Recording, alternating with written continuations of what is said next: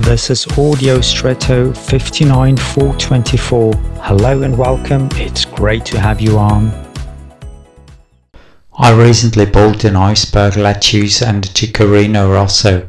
Both lettuces come in such a way that they have almost spherical-like their leaves around the core very close together, and you can then peel them off, and in the individual leaves, almost like you would peel off the layers of an onion, and use them. That in and of itself is nothing exciting, but when I was loosening the leaves and preparing the salad, I noticed how close fitting the individual leaves were and wondered how the growth was going. The leaves are so close together.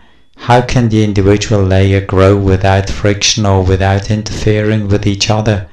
I still don't know.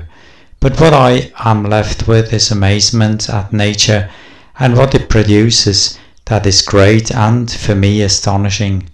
A miracle in my salad bowl, so wonderful in the middle of everyday life.